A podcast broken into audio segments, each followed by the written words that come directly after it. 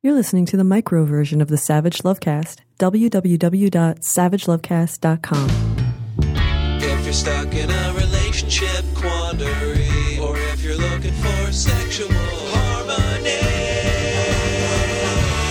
well, there's nothing you can't ask on the Savage Lovecast. So this amazing thing happened in Colorado.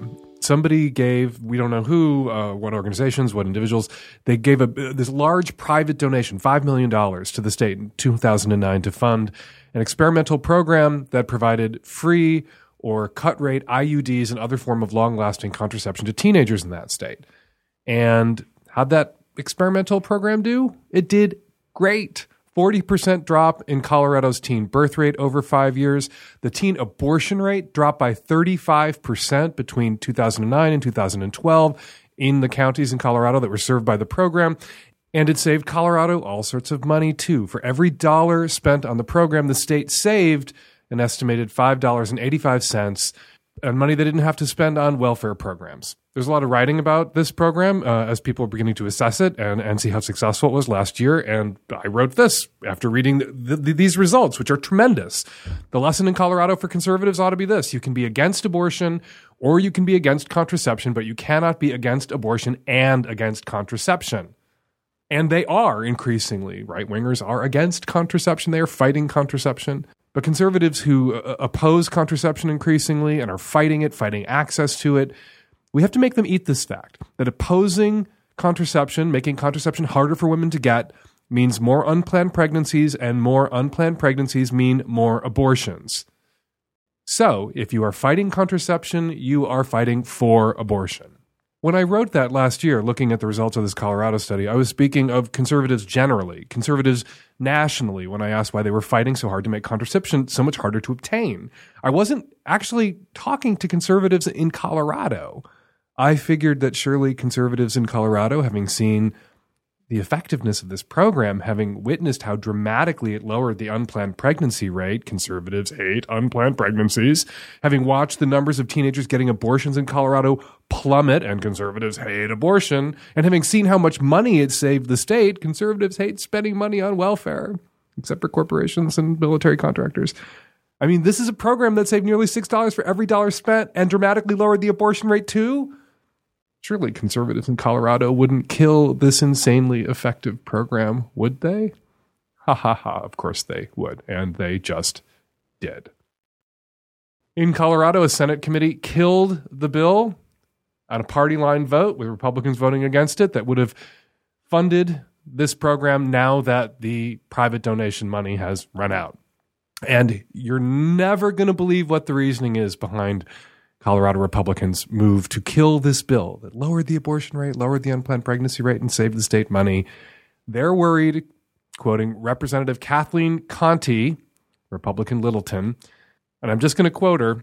Are we communicating anything in that message of providing contraception that says you don't have to worry, you're covered? Does that allow a lot of young ladies to go out there and look for love in all the wrong places, as the old song goes?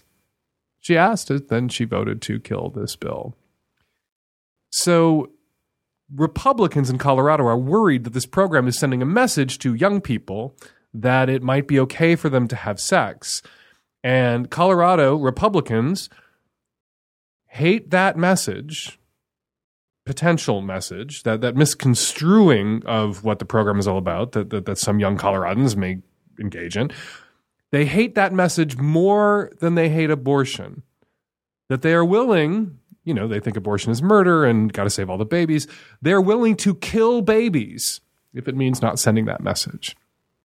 I'm trying to think if there was a, anything on the left where we were willing to drive up the abortion rate to make a point. We were willing to kill babies to make a point about climate change and global warming that Republicans would not stop having a fit. Republicans would be having seizures all over the country and falling on the ground to point out the immorality and the moral bankruptcy of the left if we were willing to kill babies to make a point.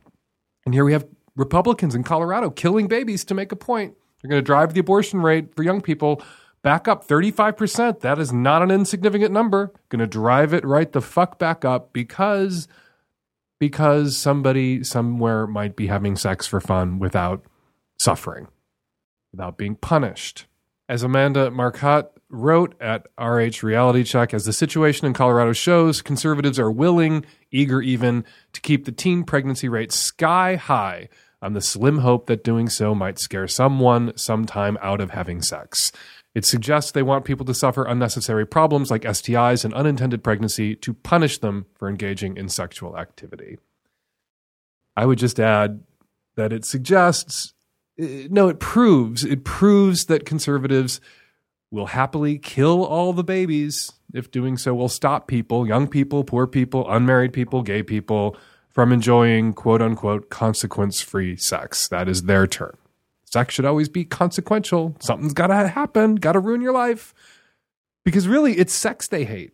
Sex for pleasure they hate, which is 99.99% of the sex that people have, including conservatives. And they fucking hate it. They hate all of it. They hate that kind of sex, the kind of sex that they themselves are having, more than they hate abortion, teen moms, and welfare spending combined. Knowing that some people out there having sex for pleasure without having their futures disrupted by unplanned pregnancies or having their health compromised by sexually transmitted infections or having to run through a traumatizing gauntlet of shrieking sidewalk counselors outside a clinic to get an abortion that keeps them up at night. I'm shocked and, and angered and it's stunning. And this that this isn't national news is appalling. I saw it get one mention an aside on the Rachel Maddow show as Rachel was covering the Baltimore riots, rightly so, worked in just an aside about everything going on right now about abortion. And this was in there. And I was, I, I had to get online and look it up. I could not believe it. I thought, honest to God, thought Rachel misspoke. That this program of all programs Republicans would go after and dismantle. Even I didn't think they would stoop that low. Even I didn't think they would do something that revealing of their true agenda which is to punish people for having sex for pleasure and to kill babies. They're happily willing to kill all the babies. If it means communicating to people that sex for pleasure is always wrong, they will kill the babies. And they will be killing the babies next year in Colorado when this program expires, courtesy of the Republican Party. Your calls after this. This episode is brought to you by Squarespace. Squarespace is the easiest way to create a beautiful website, blog, or online store for you and your ideas. Squarespace features an elegant interface, beautiful templates, and incredible 24 7 customer support. Try Squarespace at squarespace.com and enter offer code SAVAGE at checkout to get 10% off. Squarespace, build it beautiful. The Savage Lovecast is sponsored by Smart Mouth Activated Mouthwash. Smart Mouth blocks bad breath for 12 hours. Get Smart Mouth at your local drugstore and keep your breath fresh. This podcast is brought to you by Audible.com, the internet's leading provider of audiobooks with more than 150,000 downloadable titles across all types of literature, including fiction, nonfiction, and periodicals. For a free audiobook of your choice, go to audiblepodcast.com slash savage. Hi, I'm Dan. Straight female on the East Coast. I'm 25. I am dating the best, sexiest, coolest, most amazing humans ever. Um, we've been dating for a couple years He's 31. We've decided to get married after a series of many, many conversations and always feeling like it was what would be best for us. We told my parents, we told his mom, everything's cool, everybody's super supportive on board. Um, and then it comes to the part where we decide we don't want a ceremony. We come from different backgrounds. I'm Jewish. He grew up Christian. I'm black. I'm sorry, I'm white. He's black totally different cultures in a lot of aspects. And his family is suddenly very, very unhappy with this. Um, we don't want a traditional engagement. We're not doing a proposal. I work at Planned Parenthood. That's another point of contention. I think it's really tough to figure out how to have a supportive and happy family um, when there is some drama and his family's local, mine's not a big part of his life, becoming a big part of my life. And I'm just wondering how we can make everybody feel comfortable with the fact that we're not doing the big diamond ring, and the white dress, the mentioning of the gods. And to an extent, I know it doesn't matter, but there's a big part of me that wants to be accepted into his very large, very opinionated family. And although he's cool with whatever and supportive in every way he can be, there is still this kind of female group that I'm not quite allowed into yet. You don't have to make them happy. I'm really of two minds here. Uh, On the one hand, it's your wedding, it's your life, it's your relationship. If you don't want to have a ring and a ceremony and you don't want God mentioned at your ceremony, stick to your guns. And if it makes them unhappy, you just have to then own that. That yes, we are doing this thing because it's who we are and it's what we want. And we'd like you to be happy for us. And if you can't be happy for us, then fuck off and don't come to the ceremony and be a dick. You have to have the confidence and the courage and the tenacity and the ova and the testes. Just lay that out there. This is who we are. This is how we're doing it. We want you there and we want you to be happy for us. They may express disapproval and anger and whatever else because they're trying to leverage the ceremony they would like you to have out of you guys through the expression of this disapproval and the demonstration of this anger. If that's not going to work, then you just have to power through it. You just have to put up with it until they realize that this tantrum isn't going to work, that they're not going to get their way, that they're not going to be able to impose on you to the ceremony that they would rather you have by being shitty. All that said, you say you want a supportive, happy family. Sometimes you do things, sometimes you go through the motions. When my son was born, I got on an airplane with this infant and I flew home with my then boyfriend, now husband, then couldn't be husband, now can be and is, to Chicago where we had a baptism. We went to a Catholic church and we had him baptized. I am not a believer. I'm a cultural Catholic. As, a, as an expression of my cultural Catholicism, I could wrap myself around this. Terry is an atheist and an Episcopalian. And we did it because it meant a lot to my family. It meant a lot to my mother to put her grandson in the same baptismal gown that she wore, that I wore, that her father wore, that my great grandfather wore. Meant something to her. And it was no skin off our noses. Really, it was a very small thing. They had they were so accepting of us. My mother, my whole family, so accepting of us and who we are that this gesture in return to accept them and who they are and what family means and what family does.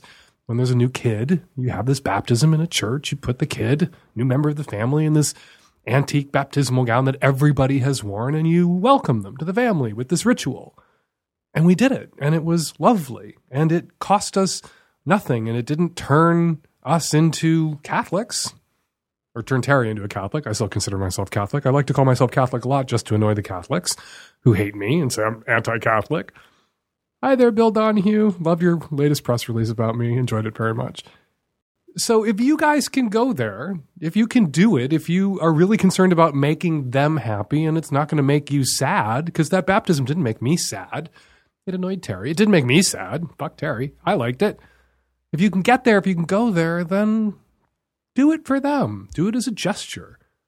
But if you can't, it makes you unhappy, if it feels like you're compromising your values and who you are, then you're just going to have to stick to your guns and risk being disliked and power through the tantrum that it sounds like they're already having. Hi, Dan. Uh, 24 year old female, bisexual.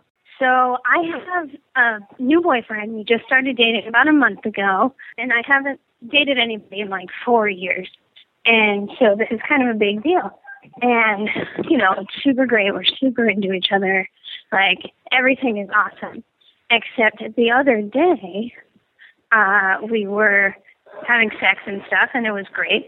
And afterwards, he was like, you know, do you realize you like never touch my dick?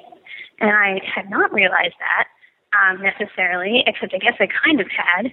And he was like, you know, I really like that. And I realized, I, I guess I've like always been sleeping with as many women as men, so, and I like love fingering chicks and whatever.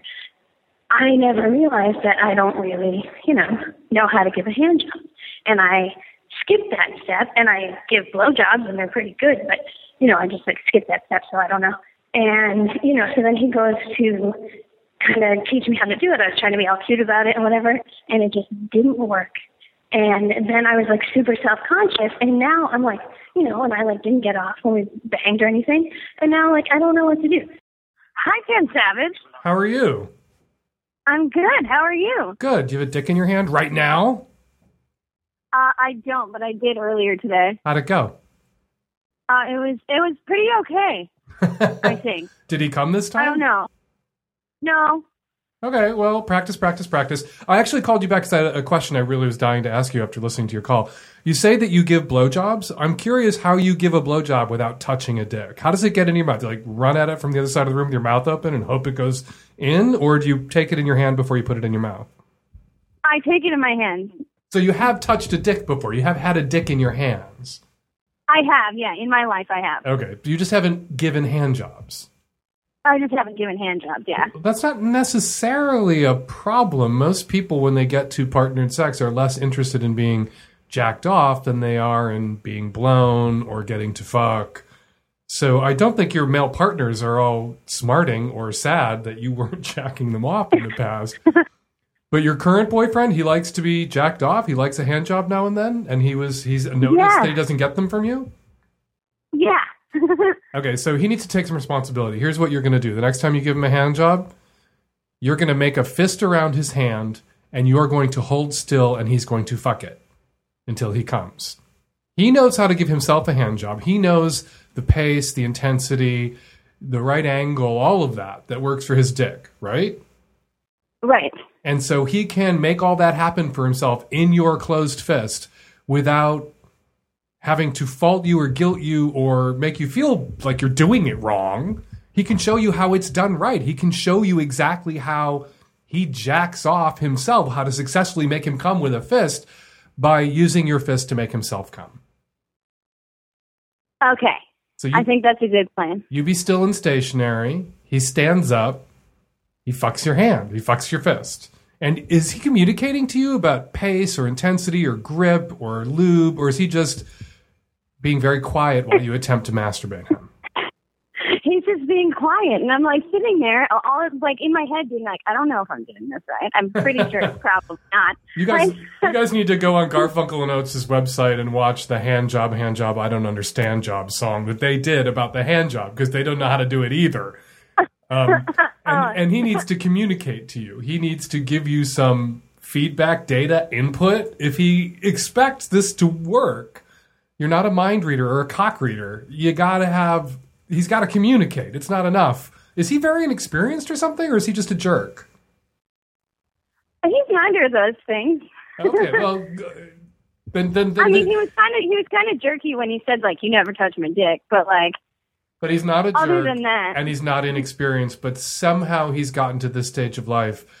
We're still operating under the assumption that uh, the ability to give a hand job, not just to him in particular, but to all men generally, is something that is an innate skill that all women and all men uh, who sleep with men, a, a skill that they must possess or do possess. And there's no uh, onus on him to communicate his needs, his particular style, what works for him. Because I guarantee you, the hand job you're giving him right now that isn't working, if you gave it to the guy sitting next to you on the bus, it probably would work. It probably works for other guys. It's not working for him because it's not the kind of stim for some reason that his dick needs.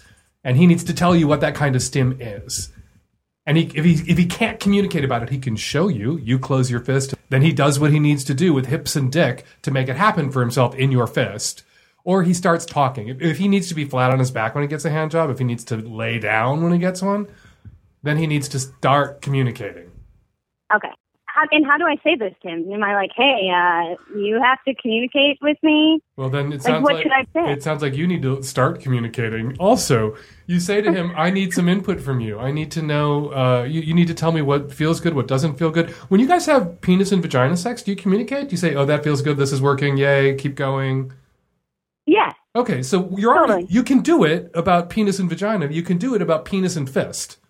Does this feel good? Okay. Is this working? Do you want it tighter? Do you want it looser? Should we use lube or more lube or no lube? Do you want me, you know, running my bare hand over your glans or if he has a foreskin, do you want me moving the skin up and down and back and forth? What do you want? What feels good for you? It might also help if you have you ever watched him jack off himself? No. Do that. Oh, that's first.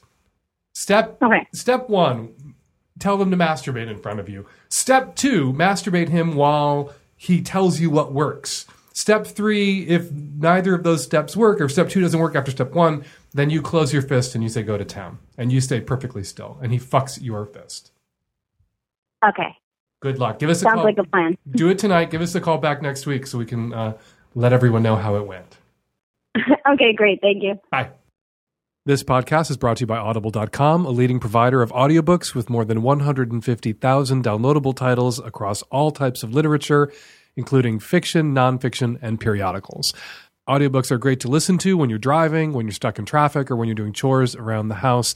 And for listeners of this podcast, Audible is offering a free audiobook to give you a chance to try out their service if you haven't already. One audiobook that Savage Lovecast listeners might want to consider is Mating in Captivity by Esther Perel, narrated by Esther Perel. You've heard me mention this book about 7,000 times. It's about time that you read it or listened to it, and Audible is going to help you listen to it for free if you're a Lovecast listener, so you can try out their service and hear this great book. For that free audiobook of your choice, go to audiblepodcast.com slash savage. That's audiblepodcast.com slash savage. Hi, 24 year old hetero flexible male here, calling about the topic of cunnilingus lockjaw. When you go for a while without going down on a woman, which happens, um, how do you deal with uh, just the muscles being out of shape? You just go and go, and then the quality of what you're doing degrades because you haven't done it in a while, and then eventually you just have to quit completely. I love going down on women, so it's too bad. Um, tell me what you think. Take little breaks, try different positions. Uh, if the woman that you're going down on is laying in bed uh, on her back and you're between her legs and your head is sort of yanked back at a sharp angle so you can get your face in there, that may be exhausting after a while. Or if you're laying on your back and she's sitting on your face and bringing a lot of pressure to bear on your jaw, that can get exhausting after a while. Sticking your tongue out can get exhausting after a while. Um, so shift up those positions to give your to go at it at different angles. Will give your jaw little breaks and uh, go for it. Just go for it. And there's no sin. There's no and there's no shame in having to take a little break. There's no shame in going down on somebody like crazy and then coming up for air and making out for a minute and doing a couple of other things and then keeping the pussy in play, keeping the clit in play, keep her fingers on it or your fingers on it, maintain the erotic tension and that plateau that you're at of arousal at that moment, and then dive back in. You can do that with pussy when you're eating pussy keep playing with the clit uh, while you make out. Do other stuff if you're going down on somebody who has a dick and you're blowing them and your jaw gets tired, your mouth gets tired. You can take a break. You can go up. You can kiss them. You just keep stroking that dick so you don't lose the ground that you've already gained, so that they're still as close to coming as they were when you came off their dick or off their clit. And then dive back in for the last 30 seconds or last two minutes or whatever it is. And you win. You gave a great blowjob. You ate pussy like a champ the mark of good oral sex is not once the tongue is there or once the mouth is on it, the tongue and mouth are not removed until climax. You can mix it up so that you have little rests and little breaks and you can keep going and it's still good oral sex. You will have no points removed from your score for taking those little breaks. We want to thank our sponsor, Smart Mouth Mouthwash. Smart Mouth chose our show to advertise on because they know that we are committed to getting our listeners laid and getting laid usually starts with a ton of kissing, and you don't want bad breath. Fortunately, Smart Mouth mouthwash blocks bad breath for a full 12 hours, so you're ready to go whenever. And Smart Mouth can even prevent morning breath when you rinse at night, just in case you're waking up next to someone. Most other mouthwashes only last an hour or so, but Smart Mouth can go all day and all night. Just mix two solutions before rinsing twice a day to activate powerful bad breath blockers. That's the secret to the longest lasting fresh breath out there. Don't get breath blocked. Get Smart Mouth and get fresh with 12 hours of fresh, clean breath. Find Smart Mouth activated mouthwash in the shiny green bottles at CVS Pharmacy or anywhere you shop or at smartmouth.com. Hi, Dan. I have a question. I'm a polyamorous and I'm living with two partners. Uh, we're very happy together. We've been together for four years. The relationship is pretty open, but I'm usually the one who have uh, partners, and they're both aware of it. Uh, recently, a friend reached out from the past, someone I knew, I don't know, five years ago, six years ago, and she's in a monogamous relationship.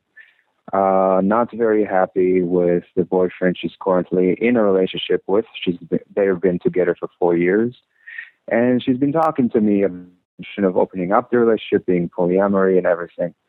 Um, but obviously, there is a little bit more going on. She's uh, into me. I'm into her. Um, you know, last time we dated, we held hands. I almost kissed her, and I told her that I don't want to go further because she's going to probably feel guilty. And she told me she has all these feelings toward other guys.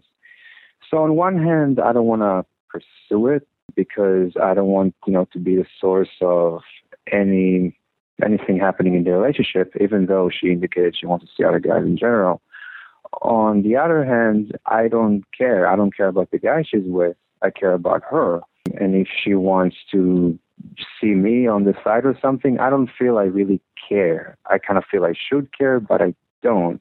And I don't think she's going to break the relationship anytime soon. So I'm just thinking about what to do. Again, I'm very supportive of her. Uh, would like her to also date other guys besides me, get into this lifestyle, but maybe she's not ready. And I don't know if I'm willing to be the person she's cheating with. I think you risk bringing a lot of drama and chaos into your own happy, content, honest, above board, settled poly life and lifestyle by fucking this woman who is lying to her partner. Because when he finds out, and it's a when, because fucking you is probably her way of slamming her hand down on the self destruct button, destroy the relationship she's in now. Who knows how big an explosion slamming the hand down on that button is going to create? And are you going to get singed or burned? You know, if it gets ugly and dramatic and chaotic and you know, I'm not saying violence necessarily is going to break out, but if he's mad at you too, not just at her, mad at also the guy that she was fucking when he found out, is he going to get in your face? Is he going to come and scream and yell at you? Is he going to burn you all over social media? Is he going to murder you in your sleep? I don't know. Any of those things are possible depending on the size of the explosion she's engineering, which is what she's doing. She's unhappy in this relationship. She wants to fuck other people. She's going to do it by cheating. He's going to find out it's going to end the relationship. That's how that works. On the other hand, sometimes it takes getting it elsewhere for a minute for people to scrounge around inside themselves and find the resolve to end the thing that they're in now. Sometimes cheating isn't slamming the hand down on the self destruct button, it's getting a taste of your future life, your life when this relationship is over and you're free again, that inspires people to go and end the relationship. So you're kind of on your own. Like, what are you willing to risk? Like, fucking you may be the transformative experience that she needs to go end this relationship that's bad for her that she wants out of anyway fucking you may be something she's willing to keep doing and doing and doing until she gets caught and it's going to explode in her face and potentially your face too. So it's up to you what you want to risk. I would have a long conversation with her if I were you. You're in Polyland. You're in the poly community. You're in above board. Everyone's being honest. Nobody has to be shitty and sneak around. And she's asking you to return to sneak around land, where even if you don't have to hide it, you're participating in her sneaking around, you will be then sneaking around some yourself. Are you willing to do that? Or you could say to her, I will fuck the shit out of you when you're single or when this is above board. And you can be the leverage that she needs to get to more honest, stable, and less explosive place. This episode is brought to you by Squarespace. Squarespace is a smart way to build a website, blog, or online store. They offer simple, powerful design, fantastic customer support, and every website comes with a free online store. It costs only $8 per month and comes with a free domain name if you sign up for a year. Start a trial with no credit card required and start building your website today. When you decide to sign up for Squarespace, make sure to use the offer code SAVAGE to get 10% off your first purchase. Squarespace. Build it beautiful. We're going to take a quick break from your calls. There are tons of researchers and scientists and psychologists and shrinks and everybody else, sociologists out there looking into sex and sexuality and relationships and marriages and how that stuff works. When one of them releases the results of a study that we find interesting, we invite them on a show for a little segment called What Do You Got?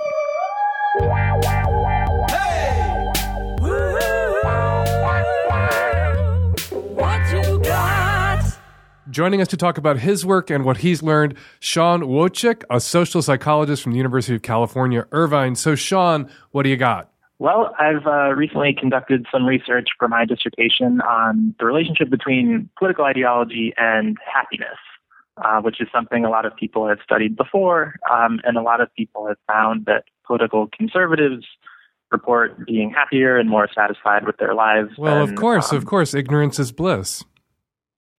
well, that's that's one theory. So there there are a lot of uh, hypotheses about uh, you know why conservatives report being happier than liberals.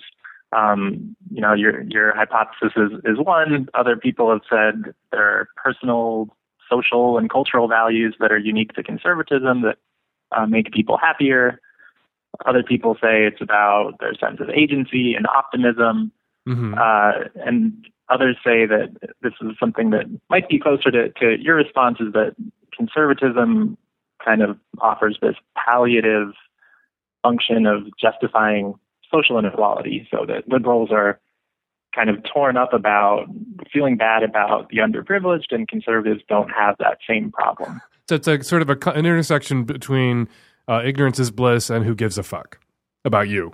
Uh, that's one way to put it, I guess. I mean, yeah. I- I've noticed Um, that uh, we've talked a lot on the show about the empathy gap or the empathy problem that so many conservatives have, where they can't.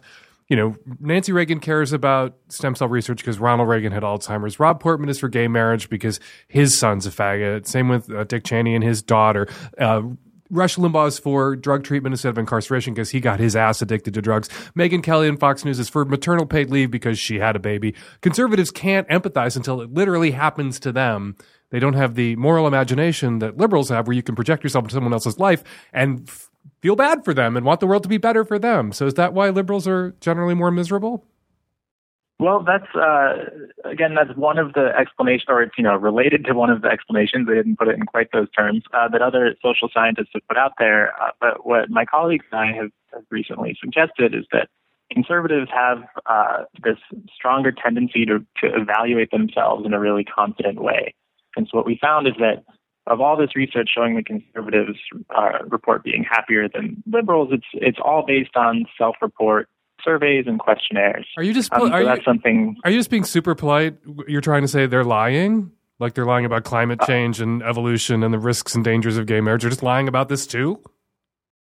No, it's not so much lying. I think of it more as self-confidence. I mean, really, it's we observe it across a whole bunch of of different traits and abilities when people are are evaluating themselves on these surveys and questionnaires. Um, a lot of people, and, and liberals included, tend to evaluate themselves in this overly positive way. So, like 91% of people once said that they're above average drivers. um, it's not that they're lying, right? I mean, a lot of people believe that they're above average drivers. hmm I mean, a lot of people are, but probably not more than half.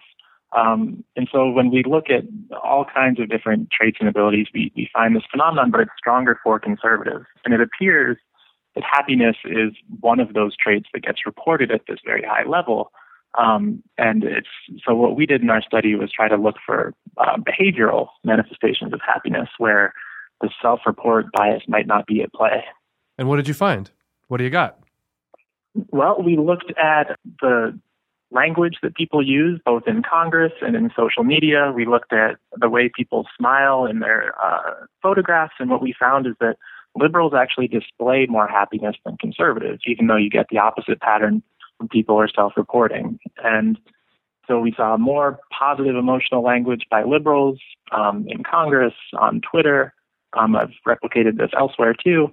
Um, and also, when you look at the, the smiles of people in photographs, uh, we looked at both how people smile with their mouths, but also how people smile with their eyes, which is what psychologists think is indicating more genuine expressions of enjoyment and happiness. And what we find is that liberals are not only smiling more intensely than conservatives, they also smile more with the eyes, which indicate this more genuine presentation of happiness. So liberals are happier, but they self report as more miserable. And conservatives are less happy, but they self report as happier? That's one interpretation. So it really gets kind of philosophical about how we ultimately define happiness. So on the one hand, if you look at behavior, then liberals are happier. But they Um, feel, but but they the feel, hand- but, but liberals feel guilty about that. They have happiness privilege, so they're going to feel terrible about being happier and claim to be miserable, so they can be Well, in maybe that's what's solidarity with the on. other miserable people of the world. Yeah, that could be it. I mean, it's it's tough to say, and it's it's hard as a psychologist to look at this and and to really say with confidence that these behaviors are more important than self-reports, or vice versa. And so, I mean, you might not like the.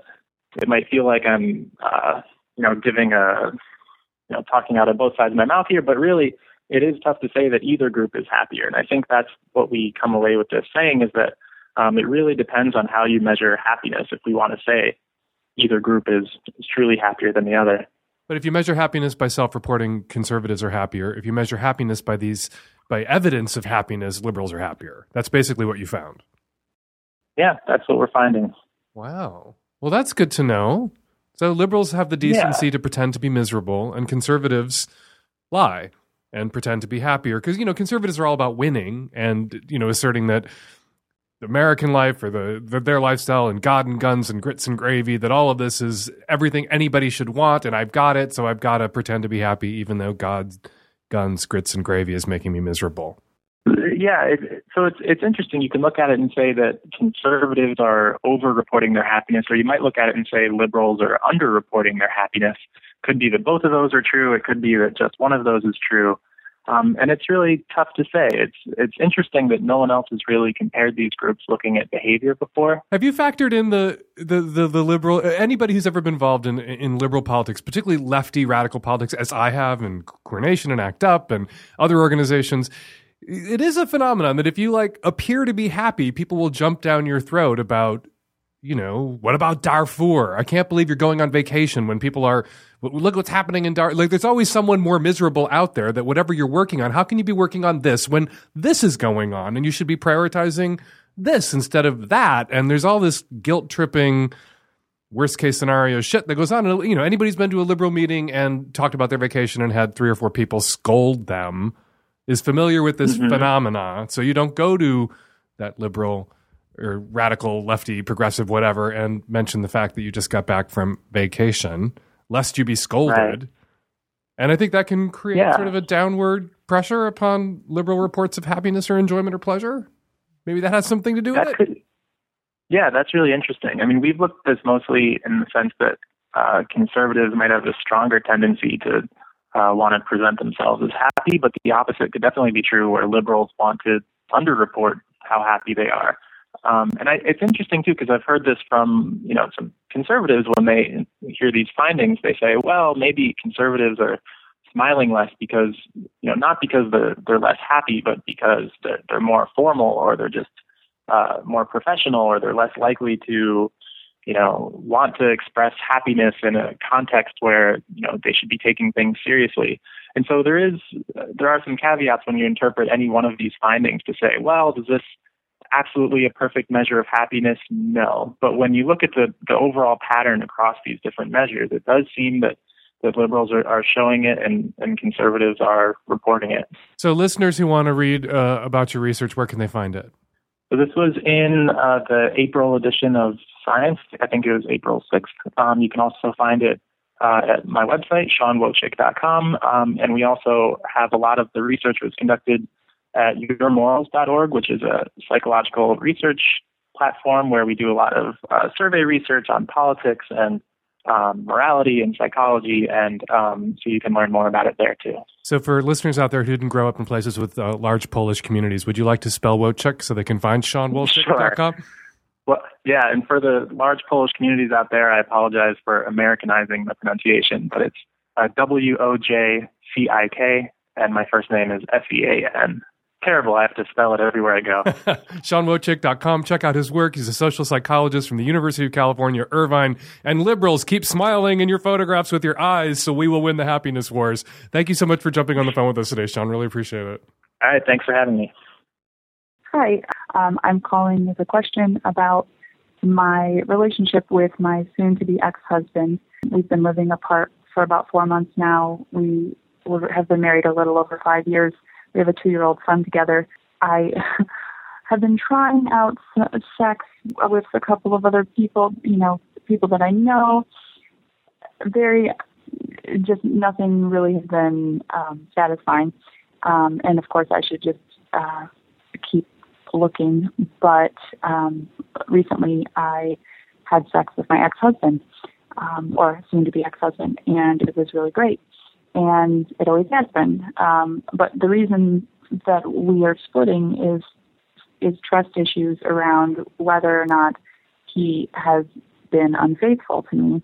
I'm not sure if it's possible for me to continue having sex with him if we if I I am definitely certain that I want to get divorced and I want to pursue other relationships at some point. I don't necessarily need to rush that right now, the other relationships, but um, I do want to have sex, um, and he's really good at it. So um, I'm wondering if you can give me some advice on how I can emotionally protect myself. Um, obviously, we should be using protection because I've already declared that this is we are not in um, or even pretending that we're in a monogamous relationship anymore.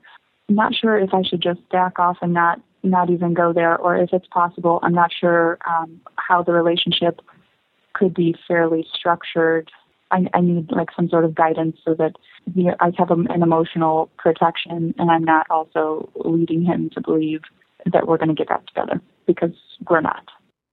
You want to know how you can emotionally protect yourself in this circumstance. And for the life of me, I can't see what could potentially be emotionally risky or tricky about fucking the man you're married to, but you're divorcing that you've only been living apart from for four months who's the father of your two year old son. What are the risks? What are the dangers? I can't see them. It's a good thing to be friends with your exes. I'm a big supporter of uh, friendly relationships with exes.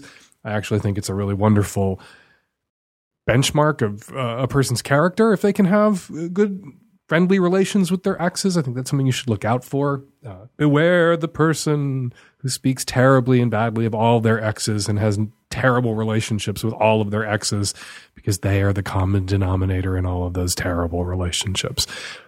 But he's not quite your ex yet. And perhaps I do know some people who have FWB relationships with their exes. The sex was great. I like them as people. They weren't great romantic partners, sometimes because people had different expectations for their committed official boyfriend or girlfriend, husband or wife. And the person who was a perfectly adequate sex partner and buddy fell short of those expectations. So they got rid of them rather than maybe shifting their expectations a little bit and expecting maybe less or something different, which might have made the relationship go. But if he's not who you want to be with, but it is possible to have an FWB arrangement with your ex. It might be easier to make that arrangement and have it feel less emotionally fraught if it hadn't been just four months since he moved out and you guys were exes, officially, formally, legally exes. Still your husband. The sex is great. You say he's great in bed and you want to have great sex. You should fuck him. I think you should fuck him and let the chips fall where they may. And it may get emotionally dicey. Uh, may get stormy, but it's a divorce. It's going to be dicey and stormy anyway. You might as well have some sex along the way. All that said, you say that this relationship, this marriage is ending. You're divorcing the father of your son, ending this relationship because he was unfaithful and can't be faithful. And you don't indicate anywhere in your call that you guys have a high conflict interpersonal relationship setting the sex aside. You say the sex is good, even great and you miss it. And I don't want to be a fucking evangelist for open relationships. But if it is a low conflict relationship, if you actually like him and you like sex with him, and the only problem is monogamy, the monogamous expectation is why you feel you have to divorce him because he's incapable of being faithful. Maybe it'd be easier to get rid of that to, to shift your expectations around what love and commitment is rather than to shit can this marriage and your husband and everything else that might work about it. But I'm just throwing that on the table, something for you to think about. If you're a listener to the show, you probably already thought about that and you have very good reasons uh, for divorcing him and it's not going to work and you know it and you can see it. And that's why you ask the question should you fuck him in the interim? And I say you should. I would if I were in your shoes. But what you're asking me to do to figure out a way to protect yourself emotionally, to wall off somehow emotions from all of this? I, I don't think that's possible.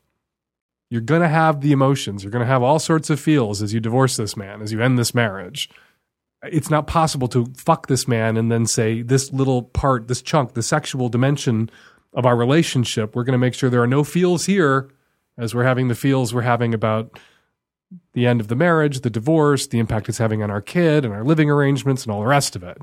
I can't imagine that whatever feels you're going to have, whatever emotions you're going to experience tied to the sex, will be louder, bigger, and more troublesome than all the emotions and feels you're going to have that are tied to everything else going on. So, might as well fuck him. Hey Dan, I've got a comment for the caller who really wants to give his wife a facial.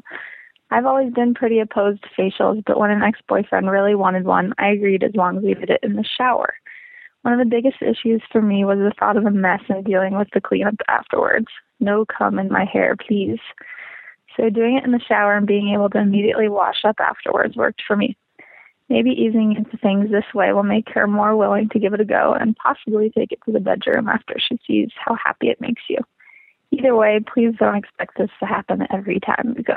Good luck. Hey Dan, I'm calling about episode 444 where you compare cunnilingus with a facial.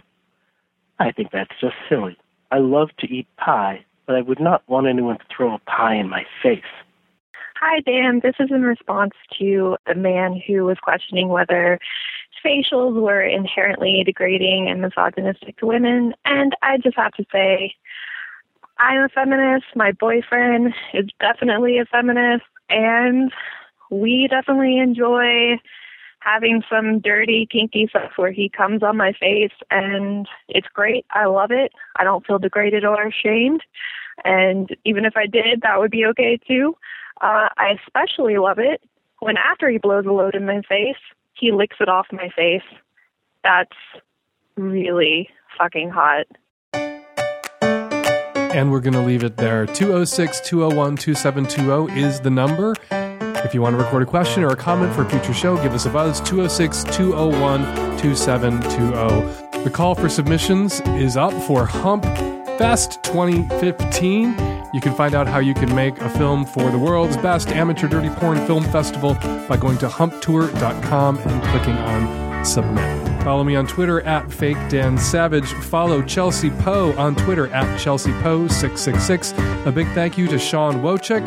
And thanks to the Wet Spots for their What You Got theme song. And check out their other music at wetspotsmusic.com. Quickly before we go, a tweet from Michael Stewart at Mike underscore J underscore Stewart who tweets Stuck in Kathmandu airport for hours, binge listening to Savage Lovecast is only thing sane.